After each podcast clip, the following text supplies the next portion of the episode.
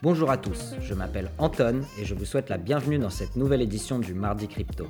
Chaque semaine, pour vous éviter d'être noyé dans la masse d'informations, j'essaye de résumer en 15 minutes seulement les événements importants qui se sont produits dans l'univers de Bitcoin et des crypto-actifs.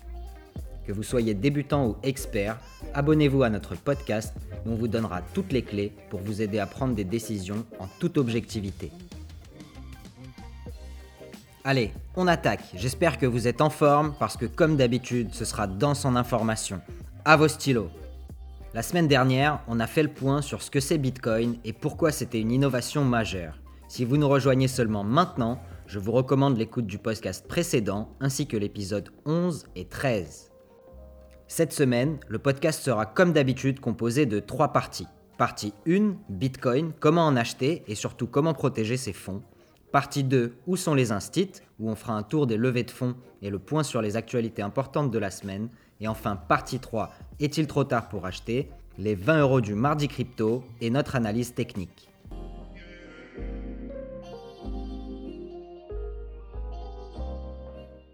Comme on l'a expliqué la semaine dernière, les bitcoins sont émis toutes les 10 minutes lors de la création d'un bloc et le mineur chanceux qui place le bloc reçoit en échange 6,25 bitcoins.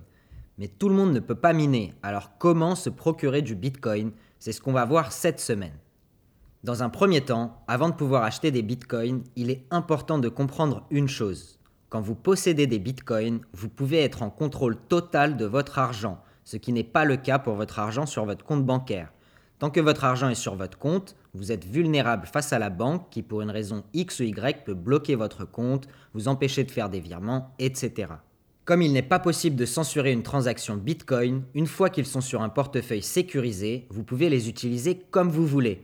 Personne ne pourra jamais vous empêcher de faire une transaction. Une fois que vous avez acheté du Bitcoin, donc, vous devez le stocker. Et comme on dit dans le milieu, not your keys, not your Bitcoin. C'est-à-dire, si vous ne détenez pas les clés privées de votre portefeuille ou wallet, vous n'êtes pas propriétaire de vos Bitcoins.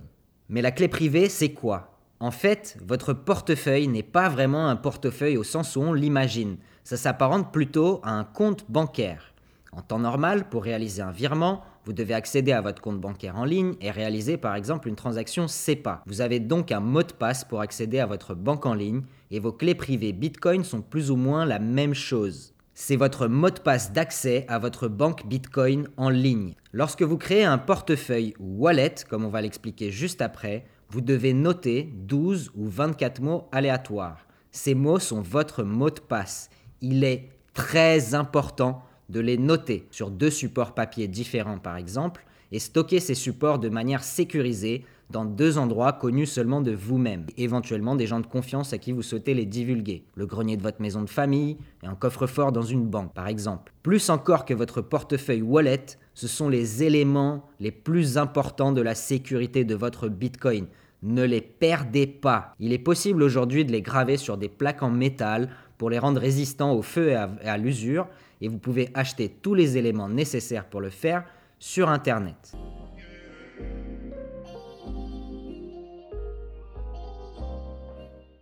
Pour stocker ces bitcoins, il y a donc généralement trois possibilités majeures. Le niveau de sécurité zéro, c'est de garder ces bitcoins directement sur la plateforme sur laquelle vous les avez achetés. Plus vous utilisez un échange connu et solide, comme Binance, Kraken ou Bitstamp par exemple, plus vous avez de chances que vos bitcoins soient sécurisés. Plus vous utilisez un échange inconnu, plus vous avez de chances qu'ils disparaissent et vos bitcoins avec, comme ça a été le cas de MTGOX en 2014 dont on a parlé dans un autre podcast. Attention à l'échange que vous sélectionnez. Il est arrivé de nombreuses fois par le passé que des échanges disparaissent du jour au lendemain, et donc c'est pas recommandé de garder tous ces bitcoins sur un échange. En plus, on ne peut pas être certain que l'échange achète réellement les bitcoins que vous détenez dans votre compte. Et donc un jour, quand vous voudrez les retirer, ils ne seront peut-être plus là. Imaginez une crise financière où tout le monde se rue au guichet de la banque pour retirer ses euros. Pensez-vous que vous pourrez tout retirer? Aucune chance. Regardez le Liban ou la Grèce par exemple. Ça sera pareil si un échange connaît des problèmes.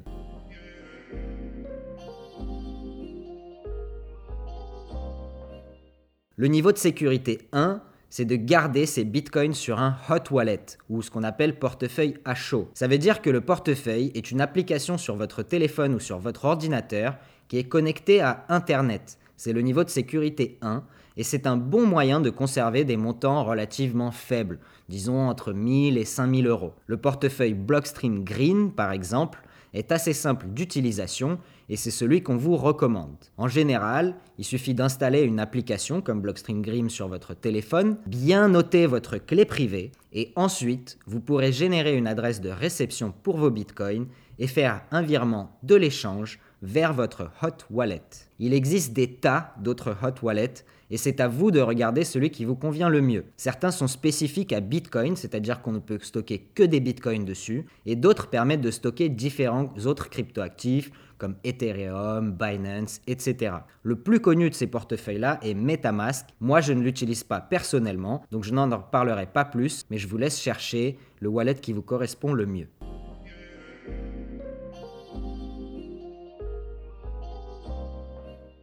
Le niveau de sécurité 2, c'est de garder ses bitcoins sur un cold wallet ou un portefeuille à froid. Ce portefeuille ressemble souvent à une clé USB et permet de stocker des bitcoins de manière complètement sécurisée. Le plus connu chez nous en France est Ledger, qui est une société française reconnue mondialement avec plusieurs millions de clients. C'est un des portefeuilles physiques les plus sécurisés du marché et ils ont même une équipe de hackers en interne qui passe son temps à essayer de hacker ce wallet pour en découvrir les vulnérabilités. On assume généralement que c'est le moyen le plus sécurisé de détenir ces bitcoins. Une fois que vous stockez vos cryptoactifs sur cette clé USB et que vous avez protégé vos clés privées, vous êtes vraiment bien protégé contre le vol de vos bitcoins. Personne ne pourra vous les confisquer ou vous les hacker.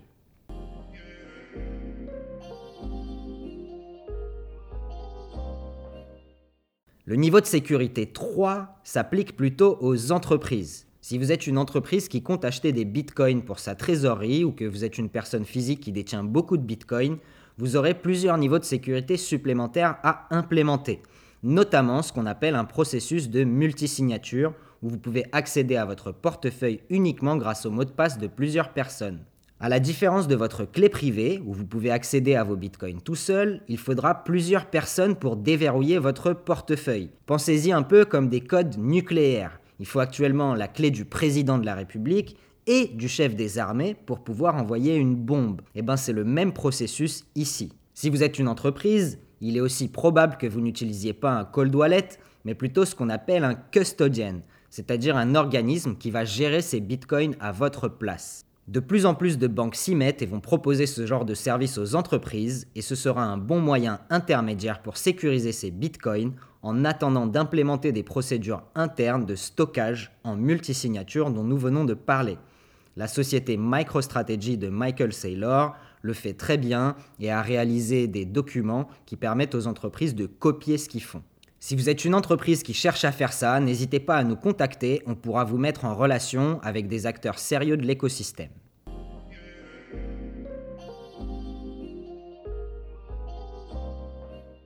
Pour résumer donc, trois moyens de stocker vos bitcoins. Niveau 0 sur un échange, niveau 1 sur un hot wallet, niveau 2 sur un cold wallet et niveau 3 sur un wallet à multisignature et le niveau bonus pour les entreprises c'est les custodians.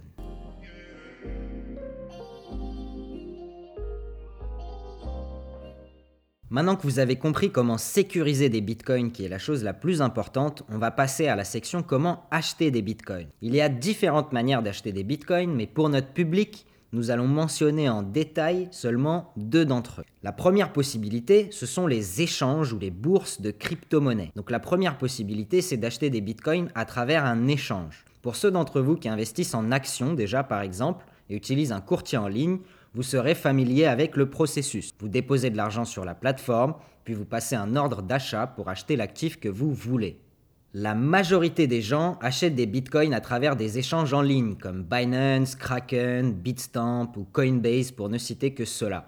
Il en existe énormément d'autres, chaque pays ou presque ayant son échange majeur. Cependant, le leader incontesté du marché est actuellement Binance, avec plus de 70% des volumes du marché et une capitalisation annoncée autour de 300 milliards de dollars. Binance pèse 300 milliards de dollars. C'est 4 fois la capitalisation de BNP Paribas, 8 fois celle du Crédit Agricole et 12 fois celle de la Société Générale. Prises ensemble, les trois plus grosses banques françaises pèse deux fois moins que Binance, réfléchissez-y. D'ailleurs, on annonce que Changpeng Zhao, dit CZ, le fondateur de l'échange, aurait déjà une fortune de plus de 100 milliards de dollars. C'est un échange qui est très prisé des utilisateurs car la plateforme est très simple d'utilisation. Elle permet de faire des achats-ventes de Bitcoin et d'autres cryptoactifs, ainsi que beaucoup d'autres fonctionnalités comme le staking, c'est-à-dire la possibilité de mettre vos bitcoins sur un compte épargne qui rémunère 3% environ actuellement. Jusqu'en 2021, Binance permettait d'utiliser sa plateforme sans procédure d'identification. Vous pouviez acheter et vendre jusqu'à 2 bitcoins sans avoir à donner votre identité. Les choses ont changé car Binance est à l'avant-garde de la régulation des marchés crypto et aujourd'hui on vous demande une carte d'identité pour ouvrir un compte. Vous pouvez déposer des fonds directement par carte bancaire les virements de CEPA ne sont pas autorisés pour le moment et les utiliser pour acheter du Bitcoin. Vos fonds sont disponibles presque instantanément et entre le moment où vous déposez l'argent et le moment où vous avez acheté votre Bitcoin, il peut se passer moins de deux minutes. Bien sûr, il y a un petit temps d'adaptation pour l'utilisation et si vous avez quelqu'un dans votre entourage qui a déjà utilisé Binance, demandez-lui de vous aider.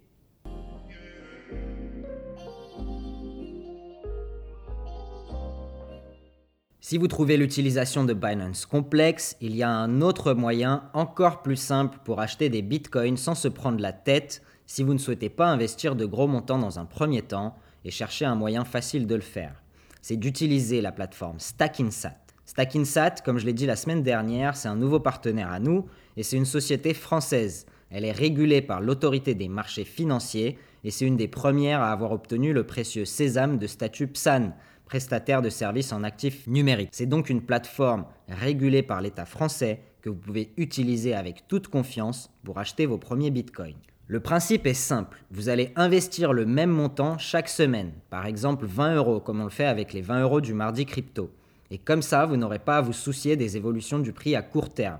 Ça permet aussi de lisser le prix moyen d'achat, c'est-à-dire d'obtenir un prix moyen plus avantageux que si vous investissiez tous vos sous d'un coup, car le Bitcoin monte et descend chaque semaine et il est difficile de savoir à quel prix acheter. Vous allez donc programmer un virement chaque semaine ou chaque mois et la société fera automatiquement à votre place l'achat de Bitcoin et le virement vers votre portefeuille Bitcoin sécurisé, un hot wallet ou un cold wallet. Vous n'avez donc virtuellement rien à faire et vous pouvez laisser Stacking Sat stacker des sats à votre place, c'est-à-dire acheter des petites portions de Bitcoin dans le langage Bitcoin.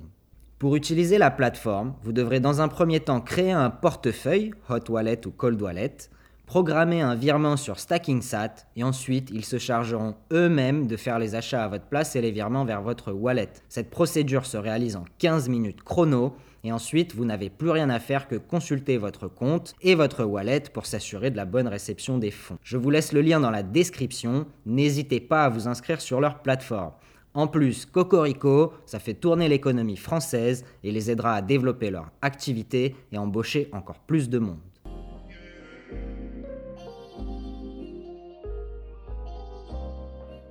Pour ceux d'entre vous qui vivraient dans un pays moins bancarisé, il est également possible d'acheter des bitcoins de gré à gré, c'est-à-dire d'acheter du bitcoin contre du cash. Il y a de nombreux services qui proposent ça, comme Local Bitcoins et même Binance aussi. Cependant, il faut vraiment faire attention avec qui vous faites vos transactions. Il est déjà arrivé que des utilisateurs de ce genre de plateforme se fassent arnaquer ou même kidnapper. C'est vraiment un service à utiliser en dernier recours pour les Occidentaux, mais c'est parfois le seul moyen d'acheter pour les utilisateurs dans des pays dits émergents. Le prix sera en général plus élevé que sur un échange crypto.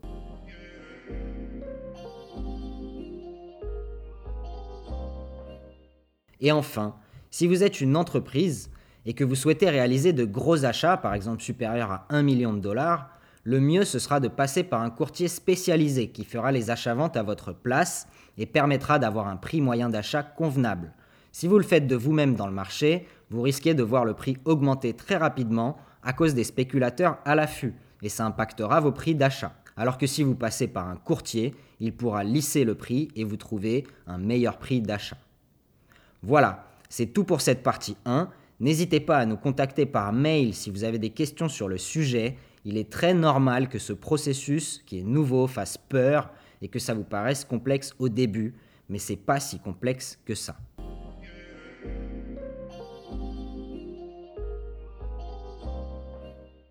On passe tout de suite à la partie 2, où sont les instits? Cette semaine, le montant levé par les startups crypto se reprend après des premières semaines de janvier assez timides, ce qui nous montre que malgré la grosse baisse du marché depuis novembre, les institutionnels sont toujours à fond sur ce secteur. Le montant total des levées de fonds la semaine dernière représente 805 millions de dollars et on retourne vers notre moyenne de 1 milliard par semaine levée nous avons vu dans le courant du deuxième semestre de 2021. Beaucoup de fonds sont levés par des sociétés de gaming et de NFT comme Animoca Brands qui lève 360 millions ou Autograph qui lève 170 millions. Il y a une levée qui nous a paru intéressante, c'est celle de Carry First qui a levé 20 millions d'euros. De dollars, pardon. C'est une plateforme de gaming africaine qui considère que les cryptos ont un grand rôle à jouer dans le développement du continent. Voilà ce qu'en dit leur PDG Robin Cocker. Notre thèse est que la crypto va être plus importante et plus conséquente en Afrique que dans le reste du monde. Nous avons déjà vu une adoption significative de la crypto dans une majorité de nos marchés les plus développés, car les gens ont besoin d'utiliser la crypto au jour le jour pour des opérations de paiement qui ne seraient pas possibles pour eux autrement. La crypto, un vecteur de développement de l'Afrique et des pays sous-bancarisés, il est clair pour nous, au Mardi Crypto, que ce sera le cas dans la prochaine décennie au moins.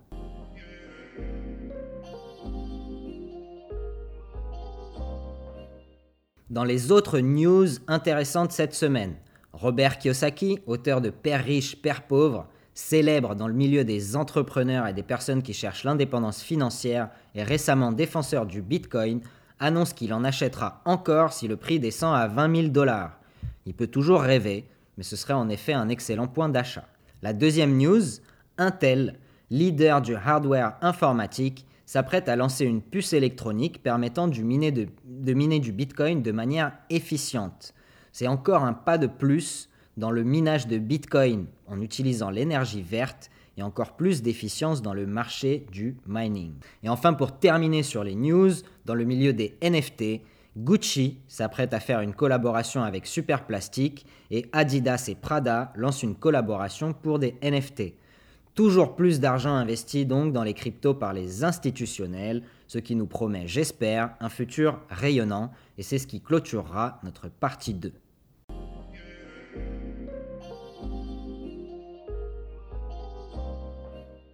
On passe donc à la partie 3 maintenant. Est-il trop tard pour acheter Le point sur les 20 euros du mardi crypto et les analyses techniques.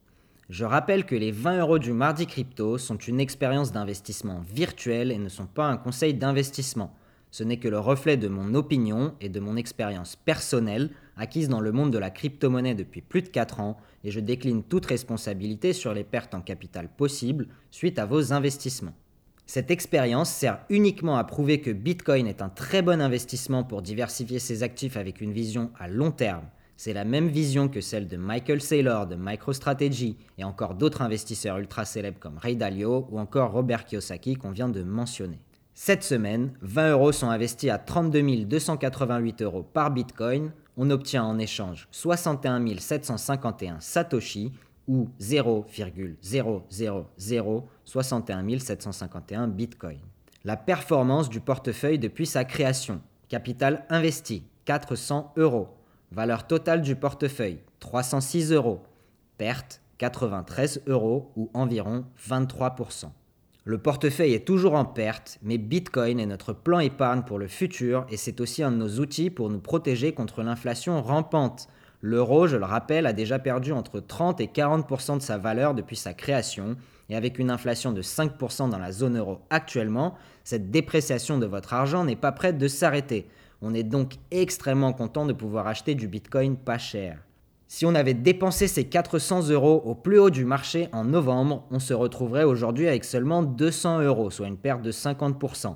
Le fait de lisser notre investissement sur plusieurs semaines nous permet de limiter la perte de 50% par rapport à un investissement en une fois. C'est-à-dire au lieu de perdre 200 euros, on est en train de perdre 100 euros. Mais comme je l'ai déjà dit, pas vendu, pas perdu, et comme on regarde le prix à long terme, pour dans 5 ans ou pour dans 10 ans, pour nous, c'est des super niveaux d'achat.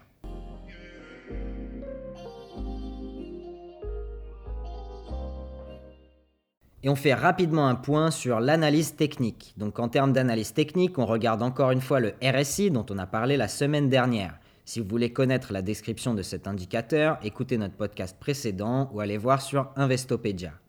Le RSI a touché le score de 19 pendant le week-end, ce qui en fait un des scores les plus bas atteints dans l'histoire récente du Bitcoin. Les deux dernières fois que ce score avait été atteint étaient mars 2020, où le, où le marché avait touché 3700 dollars et était ensuite parti faire un x15 et atteindre les 60 000, et la fois d'avant était en novembre 2018, qui avait marqué le point le plus bas du marché baissier de 2017-2018 et le, nouveau, le début d'un nouveau marché haussier qui s'est arrêté en novembre 2021. En gros, si vous avez investi 1000 euros en 2018 quand le RSI est passé en dessous de 20 et 1000 euros en 2019 lorsqu'il était passé en dessous de 20 aussi, vous auriez multiplié cet investissement par 10, soit un gain de 18 000 euros. On avait dit la semaine dernière qu'on pensait que le support de 41 000 dollars serait le point le plus bas. On avait aussi dit que si le niveau ne tenait pas, on irait titiller les 31 000 dollars. Le marché a donc réalisé le scénario qu'on ne voulait pas, et il est parti titiller les 33 000 dollars avec une possibilité de baisser encore jusqu'à 31 000 voire 30 000 dollars par Bitcoin. Au final, ça nous donne un super point d'achat pour les 20 euros du mardi crypto. Il y a un point important à noter aussi. Il est possible qu'on ait déjà touché le plus haut de ce marché haussier qui était à 68 000 dollars, de la même manière qu'on avait atteint les 17 000 dollars en décembre 2017 et on était ensuite parti pour deux ans de marché baissier et on était retourné toucher les 3000 dollars en novembre 2018. La corrélation grandissante avec les marchés actions qui a été remarquée récemment, l'incertitude sur ce que va faire la Fed en ce qui concerne leur taux directeur, pèse donc sur le marché de Bitcoin et il est possible que nous soyons partis pour une période difficile pour les détenteurs de Bitcoin et autres crypto-monnaies qui auraient investi à des niveaux plus hauts. Pour le moment, j'entends parler de ces discussions sur les réseaux depuis deux semaines environ et je suis ça avec attention. N'oubliez pas que les cycles de Bitcoin durent 4 ans en général et que nous sommes déjà presque à la moitié du quatrième cycle qui a commencé en juin 2020. Il serait donc tout à fait possible, voire normal, que le Bitcoin ne remonte pas avant le prochain halving de 2024. Ajustez vos investissements en conséquence. Il n'y a pas d'argent facile ou rapide à faire dans les cryptos, sauf pour quelques petits chanceux.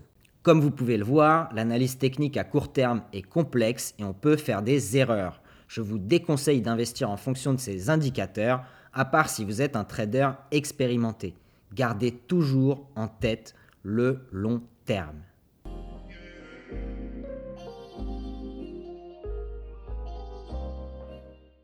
Voilà, je vous remercie pour votre écoute et votre fidélité. J'ai encore explosé le compteur des 15 minutes, mais il est difficile de synthétiser toutes les choses importantes concernant l'achat et la sécurisation de Bitcoin en quelques minutes. J'espère vous avoir donné un bon aperçu de ce qu'il est possible de faire. Cette semaine, on a passé les 5000 écoutes au total et ça me rend très fier. Je vais continuer à bosser dur pour vous donner de vraies infos N'hésitez pas à m'envoyer vos questions sur nos différents réseaux sociaux ou par mail à travers le lien Snipfeed dans la description. Et n'hésitez pas à commencer à stacker des sats avec StackingSat. Si vous le pouvez, laissez-nous 5 étoiles sur Apple Podcast où on se maintient dixième du classement tech ou sur Spotify. Ça nous permettra de toucher un public toujours plus large et continuer à éduquer les masses. Cette semaine, on termine encore par une citation de Paolo Coelho, sortie du Manuel du guerrier de la lumière et dédicacée à tous les critiques de Bitcoin. Les idées nouvelles ont besoin d'espace. Le corps et l'âme ont besoin de nouveaux défis.